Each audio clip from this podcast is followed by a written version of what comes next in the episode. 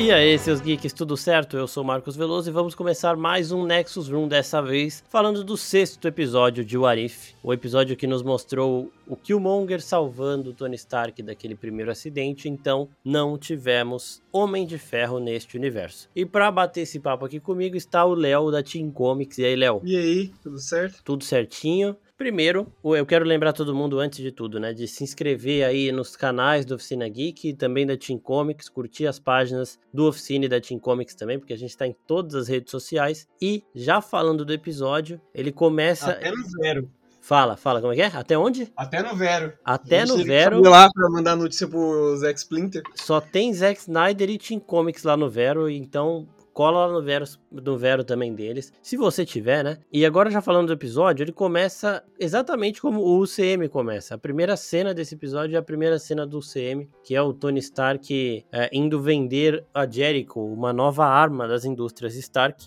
Indo vender não, indo testar essa arma com o exército norte-americano e sofrendo uma emboscada dos Dez Anéis, Dez Anéis que voltaram agora em Shang-Chi. Só que tudo muda porque aquele acidente que faz com que ele tenha que é, colocar um imã no peito para não morrer, e aquela, aquele cativeiro que o transforma em Homem de Ferro, não acontece porque o Killmonger chega um pouquinho antes e salva ele. Nesse momento, Léo, o que, que você estava achando do episódio quando o Killmonger chega e tudo, como salvador da pátria e tudo mais? Eu achei aquele rolê aleatório que você nunca imaginou que fosse acontecer, porque eu, eu imaginava que fosse ter uma explicação, alguma coisa, ah, ele tava ali por isso. Mas, tipo, na hora que o Homem de Ferro, que o Tony sai do carro, o Killmonger basicamente já tá lá. Ele, ele senta, pra esconder ele atrás das pedras, tem no filme. Aí cai o míssil, ele já entra em desespero que o Monger pega na mão o míssil e joga. Aí os dois ficam caminhando pelo pôr do sol. Tipo, não, não é ruim, é muito bom, mas é aquele negócio que você não espera. Sim, não espera. E, e ele teve inúmeros desdobramentos, né? Porque o Obadiah já foi desmascarado logo no início, então, tipo, que o Monger já tava bastante preparado quando ele foi salvar o Stark. O Stark e a Pepper aparentemente também não se aproximam tanto, porque o que aproxima os dois no começo, além de ter toda essa relação deles dois, né? É o fato do Tony estar morrendo, da Pepper cuidar dele e também do toda a ameaça do Badaia. Então eles acabam mantendo essa relação um pouco mais profissional, embora em um outro momento que o Monger deixe entender que eles tinham alguma coisa a mais. E o Rap também ficou ali atrás, tipo, seguiu sendo o que ele sempre foi. E o Tony Stark virou um cuzão, né? Ele, ele virou não, ele continuou sendo, porque aquela, pelo menos na minha opinião, aquela experiência dele ter ficado em cativeiro e tudo mais mostrou para ele o perigo das armas e fez ele ter uma mudança que, tipo, transformou no herói que acabou culminando na, em salvar o universo, estalando o dedo e derrotando Thanos. Então, é, isso tudo faz parte de uma construção e aqui a gente não teve essa construção. Então ele continua arrogante, ele sempre foi arrogante, tudo bem, mas aqui ele continua um arrogante mais, sei lá, letal, né? Porque ele continua querendo armar os Estados Unidos, ele continua se achando melhor do que todo mundo, isso é uma outra coisa que muda nele, é quando ele fica em cativeiro. Então, esse Tony Stark, falando desse Tony Stark que não passou por experiências traumáticas igual o outro. O que, que, você achou? Mano, tipo, você percebe que ele mudou um pouco, né? Tipo, Sim. é uma cena bem clara que uma repórter pergunta pra ele ah, quando você passou pra ele aqui, isso te mudou de alguma forma? Pegou ele um pouquinho, né? Porque ele viu que estavam usando as armas dele pra matar crianças e coisas assim. Ele viu o que as armas dele fazem. Então ele mudou, só que quase nada. Você até vê que ele ele dá uma, ele para um pouco de ir nas festas, os negócios, que ele começa a focar naquele projeto, é um projeto que ele cria lá com o Killmonger para eles trazerem a, a, paz, né, entre aspas. Tipo, ele, ele começa a focar nisso porque ele vê nesse negócio de armar mais uma forma de acabar com isso, mas ele não teve aquela visão que o Tony, tipo, do universo tradicional teve, de que armas só pioram as coisas. E os drones que ele tá fazendo aqui são esteticamente iguais aos drones que indústria, as indústrias Hammer fazem em Homem de Ferro 2, né? Aqueles drones que eles criam junto com o Vanco lá, que é o chicote de ferro, eles criam para combater realmente o Tony Stark, para destruir o Tony Stark, e não funciona. Então aqui a gente, além disso, esse episódio mostra pra gente como o Tony Stark é muito melhor do que o Hammer, porque porque ele conseguiu fazer é, essa, esses robôs com um pouquinho menos de tecnologia, né? Porque o Hammer já tinha para se basear a própria tecnologia do Homem de Ferro. É, já tinham alguns anos ali que essa tecnologia estava rolando e ele estava já tentando replicar há muito tempo. O Tony Stark não, ele pegou um estudo do Killmonger, replicou e ficou, tipo, ele fez a mesma coisa porque fisica, fisicamente é muito parecido, né? O estilo ali dos dois drones é igualzinho e a eficiência dos robôs feitos pelas indústrias Stark são, tipo, é, é uma eficiência inúmeras vezes maior do que das indústrias Hammer, igual tudo que acontece dentro do CM, então também foi da hora para mostrar isso. Mas isso que você falou é bem foda, de tipo, ele não passou por nenhum trauma, então ele continua, ele quer que se foda. Ele sabe que ele é o mais foda, ele começa a abraçar o Killmonger de um jeito e esquece de todo o resto, e até na coletiva tem muitas perguntas para escancarar isso na nossa cara. É, tipo, ah, essa experiência te mudou de alguma forma? Ele fala, ah, mudou sim, agora eu vou construir mais arma. É, e vão fazendo esse tipo de pergunta para ver se ele tem um pouquinho, algum aprendizado que ele tirou disso. Mas o, o susto dele durou, tipo, três segundos, como você falou no começo, né? O Killmonger chegou e salvou a parada. Então, Tony Stark, além de não ter feito a armadura do Homem de Ferro, ele continuou o ápice do ápice do ser cuzão de produtor de armas e tudo mais, que não tá nem aí pra nada, só quer ganhar dinheiro e foda-se o resto. E você já tava desconfiando do Killmonger nessa hora? Mano, como não mudou, mostrou nada mudando o Killmonger, né? Porque a gente já discutiu isso em outros podcasts, que tudo que vai mudar no universo, o Vigia já começa, então, essa aqui é a mudança. Sim. Como o Vigia não falou nada diferente do que o Monger, eu já esperava que ele fosse trair todo mundo para chegar em Wakanda de alguma forma. Porque se o Vigia não explicou nada de diferente no passado dele, é porque o passado foi o mesmo. E se Sim. o passado foi o mesmo, não tem como ele, tipo, ser uma pessoa boa. Exatamente. Ele quer fazer o que ele quer fazer para chegar onde ele queria chegar no Pantera Negra 2. Então ele armou várias plantas para conseguir chegar nesse ponto. E, e assim, é, só explicando pro pessoal, é, a, as, os repórteres perguntam pro Killmonger como ele sabia do Tony Stark, porque ele chegou muito rápido no atentado. E ele fala que ele tava é, espionando, então assim, ele já tava com todas as respostas prontas. Ele falou que ele tava espionando os Dez Anéis, que ele sabia e tudo mais.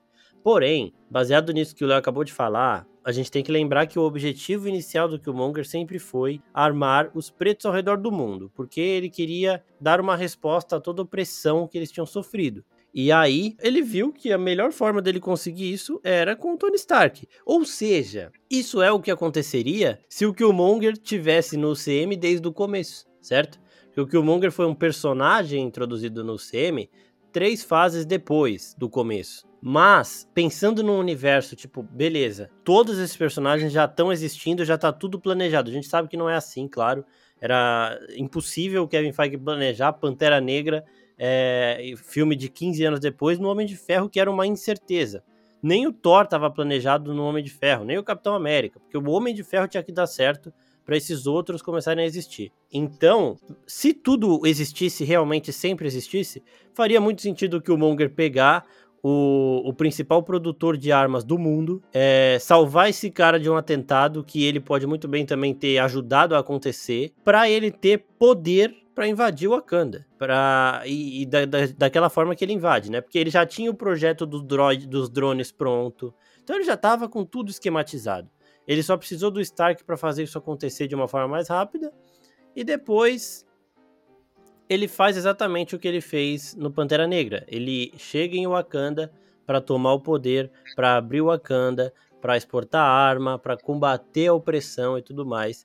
Então, olhando por esse lado mais frio do Killmonger mesmo, isso faz total sentido. Só que eu não peguei, eu não, eu não vi essa. Eu gostei muito de ver ele salvando Tony Stark, assim, no começo, que eu fiquei meio blindado. E aí, quando os repórteres perguntaram, ah, você ficou sabendo disso muito fácil, aí eu comecei a falar, puta merda. Só que a hora do, do contrabando de Vibranium, que foi, tipo, o choque, tá ligado?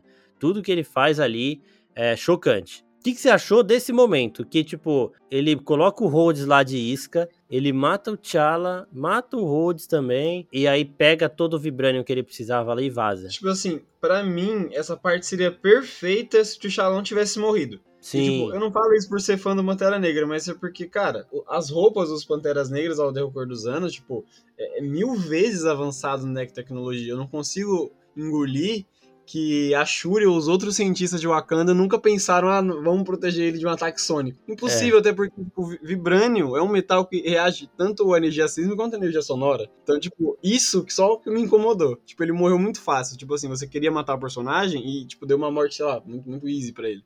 Acho que tinha que ser de, de outra forma pra matar o, o T'Challa.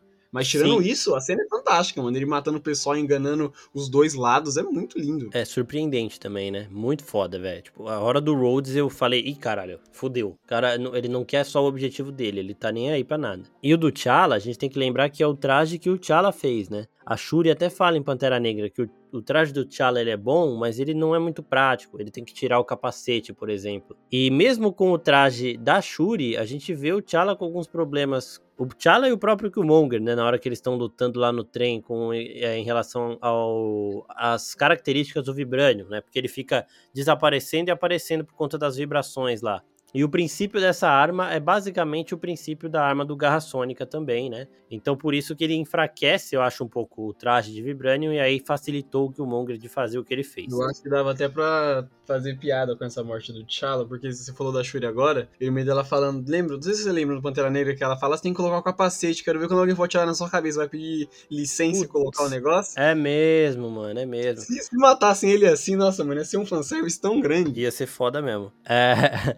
e aí depois, ele volta, o Killmonger volta lá, tipo, ah, foi tudo um acidente, a gente foi traído, tudo mais. Só que o Tony Stark não é trouxa e o Jarvis menos ainda, né? Então, naquele momento, eu tive uma pequena esperança de que fosse aparecer um Homem de Ferro, de que, tipo, ah, o, o Tony pegou e falou: Ó, oh, eu peguei o seu Vibranium, eu peguei aquele seu projeto e eu transformei numa armadura também para me proteger quando eu vi que você era vilão, né? Porque ele já tinha preparado tudo aquilo. Então eu fiquei com essa leve esperança, mas não é isso que acontece, né?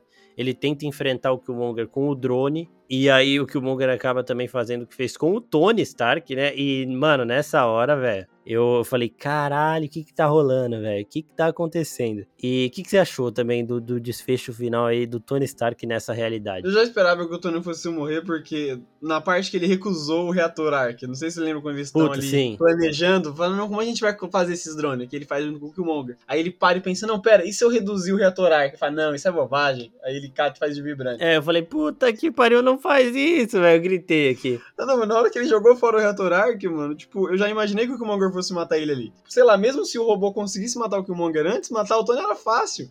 Era tipo assim, tinha um robô na sala e o Tony tava tipo no sofá olhando. É, então. Você quer colocar um robô pra lutar por você, não fique ali presente. Sei lá, se esconde, vai embora e deixa o robô lutando. E eu acho assim, mais uma vez, é a arrogância do Tony Stark, né? Porque ele já tinha visto que o Killmonger era capaz. Ele e acreditava aí... que era certo as coisas que ele faz. Ele nunca pensa então, que ele vai falhar. Ele achou que o, o, o, Andro... o Android não, né? Que o drone dele conseguiria enfrentar o Killmonger, mas assim, ele já tinha visto que o Killmonger era capaz ele já sabia que o Killmonger estava em posse de um pouco de Vibranium também, então é, ele poderia ter usado esse drone de distração e vazar, velho. Pega um daqueles carros dele vai embora e foge, porque aí o Killmonger ia ter que ir atrás e dar mais um trabalho, mas ele é arrogante mesmo, ele, ah, eu construí um drone fudido que vai pegar esse cara aqui e vai arrebentar com ele. Só que o Killmonger, mais uma vez, ele é Special Forces, né? Tipo, o cara é Marine, o cara, ele, ele não é um soldado, um militar já é foda.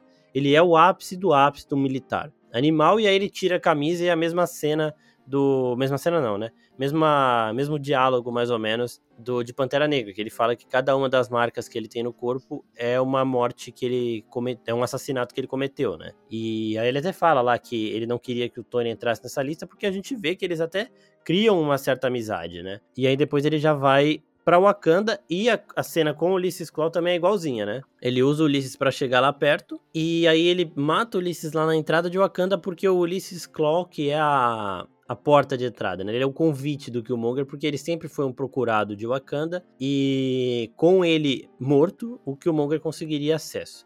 E a diferença também é outra. O T'Challa não estava lá, e quem estava lá é o tio dele, o tio dele que sabia dele e tudo mais. Então aí também já são outras coisas mudando. Nesse momento que ele chega lá, o que, que você achou que ia rolar? E o que, que você achou de todo esse momento aí, depois do Tony até ele entrar em Wakanda? Mano, aquele negócio, eu já esperava que o Killmonger fosse trair todo mundo. Mas eu queria ver como que ele ia fazer isso. E o episódio, né, ele vai se passando, ele mostra isso de uma forma fantástica. Tipo, é maravilhoso ver o Killmonger matando e traindo o pessoal. Sim. E, e é isso, né? A, a estratégia dele para entrar em Wakanda foi a mesma usada no filme do Pantera Negra, porque é o, Ulysses Claw, o Ulysses Claw, inclusive, que também tem a voz do Andy Serkis. Então, ó, Michael B. Jordan voltou, o Andy Serkis voltou, o Obadiah eu acho que não, mas a voz era bem parecida. O Rap voltou, ele tava no outro episódio também. A Pepper e o Tony não, não são eles mesmos. O T'Challa também é o Chadwick, mais uma vez Chadwick aparecendo aí. É, e o Rhodes é o Rhodes mesmo, né? O, Então as vozes aí, como sempre, a maioria sendo mantida. E aí a gente chega em Wakanda alguns anos antes do que a gente conhecia Wakanda. Então a Ramonda, que é a mãe do T'Challa, ela ainda é a general do exército de Wakanda. Isso eu achei muito foda. A Shuri tá criancinha, mas ela também já é genial. Isso daí foi outra coisa que eu achei bem da hora, porque a gente começa a ver as coisas um pouco antes, né? Sei lá, uns 5, 6 anos antes, ou até mais. E tá um pouco diferente. Mas a Okoye sempre com aquela pose dela de tipo, quando eles estão se preparando pra batalha, ela fala: por favor, essas armas podem ter vibrânio, mas elas foram feitas por americano. A gente vai acabar com isso aí antes do café da manhã. E aí começa toda a treta e tudo mais. O Killmonger ainda usa o plano dele de novo para atacar tudo. E o que, que, você achou também, de novo, desse plano de infiltração dele e dele querendo se parecer um herói ali pra galera de Wakanda para conseguir ganhar confiança? Mano, de novo, ele planejou, planejou, isso a vida inteira, mas é da hora ver que ele vai ser desmascarado no final, porque você vê que ele consegue enganar, né? Tanto o Wakanda quanto os Estados Unidos, quanto o Ulysses Claw. Inclusive, eu achei muito inocente do Ulisses achando que o cara não ia fazer nada com ele. Muito inocente. Muito confiante também. Esses caras, confiança ela fode com eles. Mas ver ele planejando e armando tudo isso é muito da hora. E ver ele achando que ele vai ganhar no final, tá ligado? Porque o episódio acaba, o Wakanda ainda tá, entre aspas, em guerra com os Estados Unidos. E o Killmonger, ele tá ali ainda achando que ele vai ter triunfar sobre tudo e não sei o quê.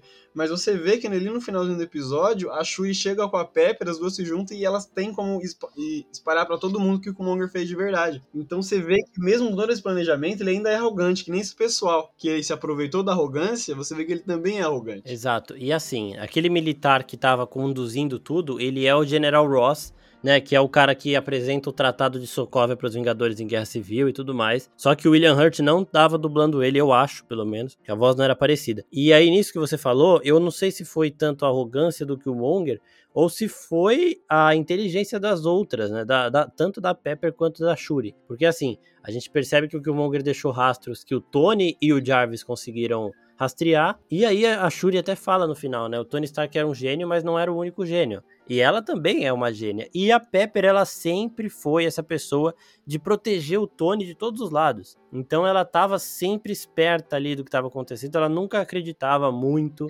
nas pessoas. Ela até fala nesse episódio, né? Todo mundo se aproxima de Tony Stark por um motivo. E a minha função é, é descobrir qual é esse motivo. Então, é, as duas conseguirem desmascarar o Killmonger é uma coisa que faz muito sentido, porque é, cada uma no seu, no seu ambiente aí de, é, de expertise, digamos assim, elas são muito fodas, né? Então, a Shuri é inteligentíssima, talvez a, mais, a pessoa mais inteligente do CM até hoje, que já apareceu, até em relação ao Tony Stark, aí é meio que equilibrado, mas ela já deu um. já deixou o Bruce Banner sem palavras. Bruce Banner é um dos maiores cientistas lá, e ela, quando eles estão cuidando do Visão, ela fala: por que você não fez isso? Ele fala: putz, porque eu não pensei nisso. Então, a gente já sabe que a Shuri é foda. Não, mas nem dava também, né?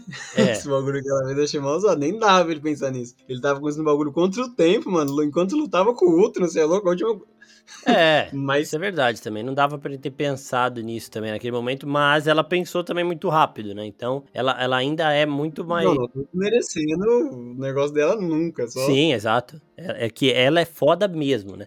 Então, assim, aí o Killmonger chega, ele vai tomando a confiança da galera, ele traz. Isso aí acontece muito, né? O vilão ele ajuda as pessoas a invadirem e depois ele paga de bonzinho e conquista a confiança e tudo mais. E só que ele causou um problema, uma guerra entre Estados Unidos e Wakanda, que não vai ser um problema para Wakanda, porque o Wakanda a gente sabe tem as melhores armas do mundo. É o melhor... Wakanda, né? Wakanda. Nem muito que explicar, é Wakanda. E aí ele começa a tentar convencer o, o tio dele de abrir Wakanda e eu acho que o tio dele aceita muito fácil. O tio dele matou o irmão que queria fazer isso. E aí eles, eles dão a explicação lá da Bast, que é a deusa, que ele acha que é, é um sinal e tudo mais. Mas eu acho que sem o T'Challa para ter esse contraponto, ele, como esse contraponto ao Killmonger, acrescenta demais a história dos dois. O T'Chaka, né, que é o pai do T'Challa, que é o rei que fica nesse episódio, eu achei que per perde muito nesse sentido também. Você também viu isso ou não? Mano, tipo assim, o T'Chaka, ele mata o irmão dele pela forma que ele quer fazer isso, né? Tipo, você quer abrir as fronteiras, ok, a gente conversa sobre isso. Mas ele já tava dando armamento Wakandano pro pessoal de lá, ele já tava ali fazendo coisas que o Wakanda nega. E era pra ele estar tá ali de espião, ele tava passando arma de Wakanda e coisas de Wakanda pro resto do mundo. Sim, por isso que o T'Chaka matou ele. Sim. Agora, aos olhos do T'Chaka, vendo o Killmonger, ele não tá fazendo nada disso.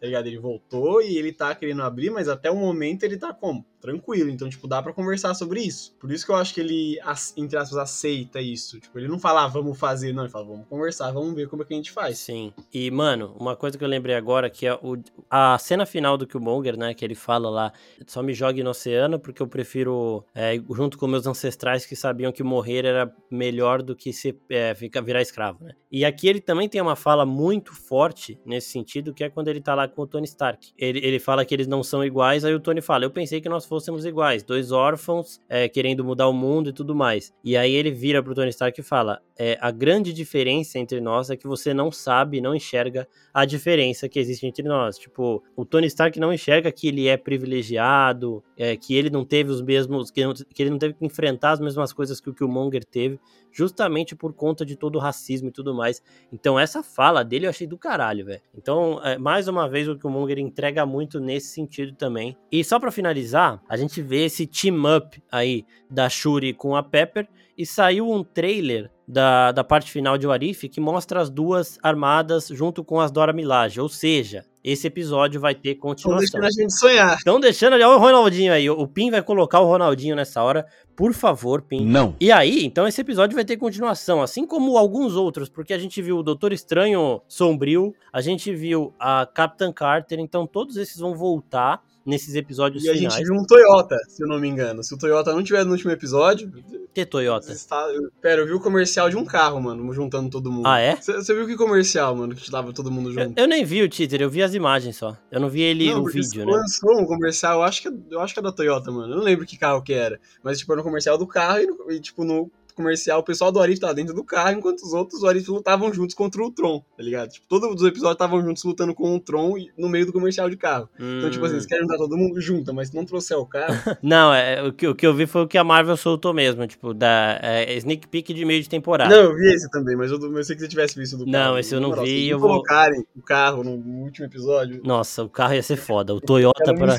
Nossa, ia ser a mais. Pior que tem, né? Falcão Cidade Invernal teve propaganda de carro, sempre tem. E dá a entender que todos esses episódios vão ter uma sequência, uma conclusão, e eles podem acabar até se cruzando. Porque a gente ainda não viu um monte de coisa. A gente não viu o Part Thor, a gente ainda não viu os Vingadores aí do multiverso, a gente não viu a Gamora, a gente não viu esse Ultron Visão aí, tudo misturado. Então isso tudo vai acontecer nesses três últimos episódios. Porque lembrando, são nove, já foram seis. E então eu acho que vai acabar juntando igual Modern Love. Já falei é, isso uma vez aqui, falando de novo. Modern Love é uma série de antologia, cada episódio é uma história diferente, mas no último episódio da primeira temporada, pelo menos, todos esses episódios aí se cruzam, todas essas histórias, esses personagens se cruzam, e eu acho que isso vai acabar acontecendo aqui em Warif, mas eles vão lutar juntos, todos com o mesmo objetivo, e muito provavelmente contra esse todo poderoso Ultron aí. Falando no final desse episódio da Shuri e da Pepper, e do futuro de Warif, o que, que você acha? Ah, mano, eu acho que eu espero que venha logo o episódio do Thor Festeira, é isso. É outro que eu tô muito curioso para ver. O Thor Festeira, Mas né? esse episódio não tem muito que a gente abordado, nem, nem dos quadrinhos muito que você até acompanhou comigo, eu procurei alguns quadrinhos que tenham sido inspirado ou baseado, mas eu não achei muita coisa. Tipo, vezes... Você achou um que é, é, aprofunda um pouquinho, né, talvez a história do Killmonger do CM, porque o Killmonger nos quadrinhos, ele não é um personagem muito expressivo, assim como a Helena Belova, a gente já falou de vários personagens personagens que dentro da Marvel, do universo cinematográfico, eles ganham mais profundidade do que nos quadrinhos, e o Killmonger é o maior exemplo disso. Tipo, a Helena ainda aparece em vários quadrinhos, você consegue falar, ah, ela é assim, mas o Killmonger, é muito raro ele aparecer em algum lugar. Ele aparece, mas some, tipo, só é citado, não tem muito o que você falar dele nos quadrinhos. Não é aquele personagem que, tipo, sabe, o pessoal quer trabalhar muito sobre ele. É, é aquele personagem bem C, D, que fica lá para segundos, terceiro escanteio. É, então, exatamente. Isso aí é um ponto positivo também da Marvel Porque eles pegam personagens que eles veem que tem potencial, né? Shang-Chi aconteceu isso. Eles veem o potencial no cara e, ó, ah, beleza, a história dele nos quadrinhos não é tão boa, mas o personagem pode funcionar se a gente mudar isso, isso e isso. E eles tomam liberdades criativas que, mano, acrescentam pra caralho. Porque assim, o principal vilão do Pantera Negra nos quadrinhos é o Garra Sônica né? O Ulysses Claw. E eu, não, eu nunca cheguei a vê-lo como esse, esse nível de ameaça pro T'Challa, porque a gente viu do T'Challa dentro do CM. Então Killmonger é muito mais plausível. O próprio Namor, que estão falando que vai ser o vilão do segundo filme aí, também é uma ameaça muito maior para Wakanda e tudo mais. E o próprio Ulysses Claw, ele funciona daquele jeito, né? Como um traficante, um cara que é uma dor de cabeça às vezes para Wakanda, mas não é algo assim desse nível de ai meu Deus, vai matar o pai do T'Challa, vai ser uma ameaça para ele. Não. Então essas liberdades criativas que tem na Marvel eu gosto pra caralho. E mais uma vez reforçando aqui, eu não gostei do Tony Stark do jeito que foi mostrado aqui, mas é o Tony Stark que começa o CM, ele é desse jeito e ele seria assim se ele não tivesse passado por aquele, por toda aquela experiência disso que você falou no começo ver as armas dele sendo usadas contra, contra crianças, é, ver que as armas dele podem ser. Porque quando ele constrói as armas, ele tá naquela posição de tipo, ele vê as coisas acontecendo, mas ele não sente na pele. Então, para ele, ah, beleza, é, essas armas não estão sendo usadas contra, não estão sendo usadas contra mim, que se foda. Contra quem elas estão sendo usadas não me importa. Quando ele vê o perigo dessas armas, quando ele vê de perto o impacto que isso tem em famílias e tudo mais, ele muda completamente, ele continua sendo arrogante, ele continua sendo genial e tudo mais, só que ele se torna uma pessoa mais altruísta, né? Tanto que em diversos momentos ele coloca a própria vida em risco para salvar a humanidade em Vingadores 1, em Vingadores 2, em Vingadores 3 e em Vingadores 4. Nos quatro Vingadores ele tá ali disposto a morrer para salvar todo mundo. Então, isso é uma parada que não aconteceria se ele não tivesse visto tudo aquilo rolando. E, e assim, eu encerro mais um episódio de Warif, avisando vocês que tem análise do trailer de Gavião Arqueiro no nosso YouTube. É, tem também um monte de referência do trailer lá no Instagram. E semana que vem nós estamos de volta com o Arif e também no lançamento de Venom teremos um Nexus Room especial sobre o filme do simbionte. Tudo bem que não faz parte do UCM, mas faz parte da Marvel, então entra neste quadro aqui.